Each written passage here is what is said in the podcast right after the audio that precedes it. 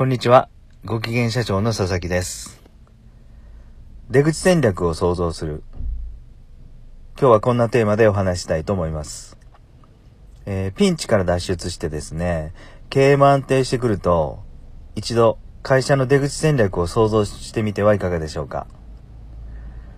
出口戦略というのは、上場や M&A でですね、自分の会社の株式を売って利益を得るそんな感じのことだと思うんですが、投資家の間ではですね、イグジットプランとか、イグジット戦略と言われています。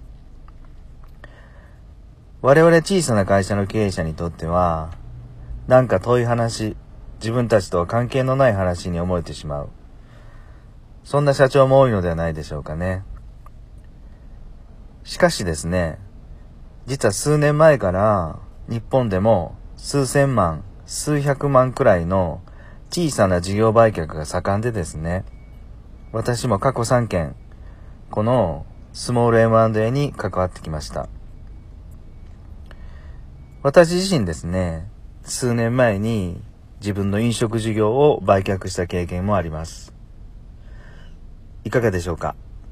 そのくらいの規模であれば、自分でもちょっと出口戦略の絵を描いてみようと思いませんか？えーぜひ一度、イグジットプランを作ってみてください。はい。出口戦略を想像する。今日はこんなテーマでお話しさせていただきました。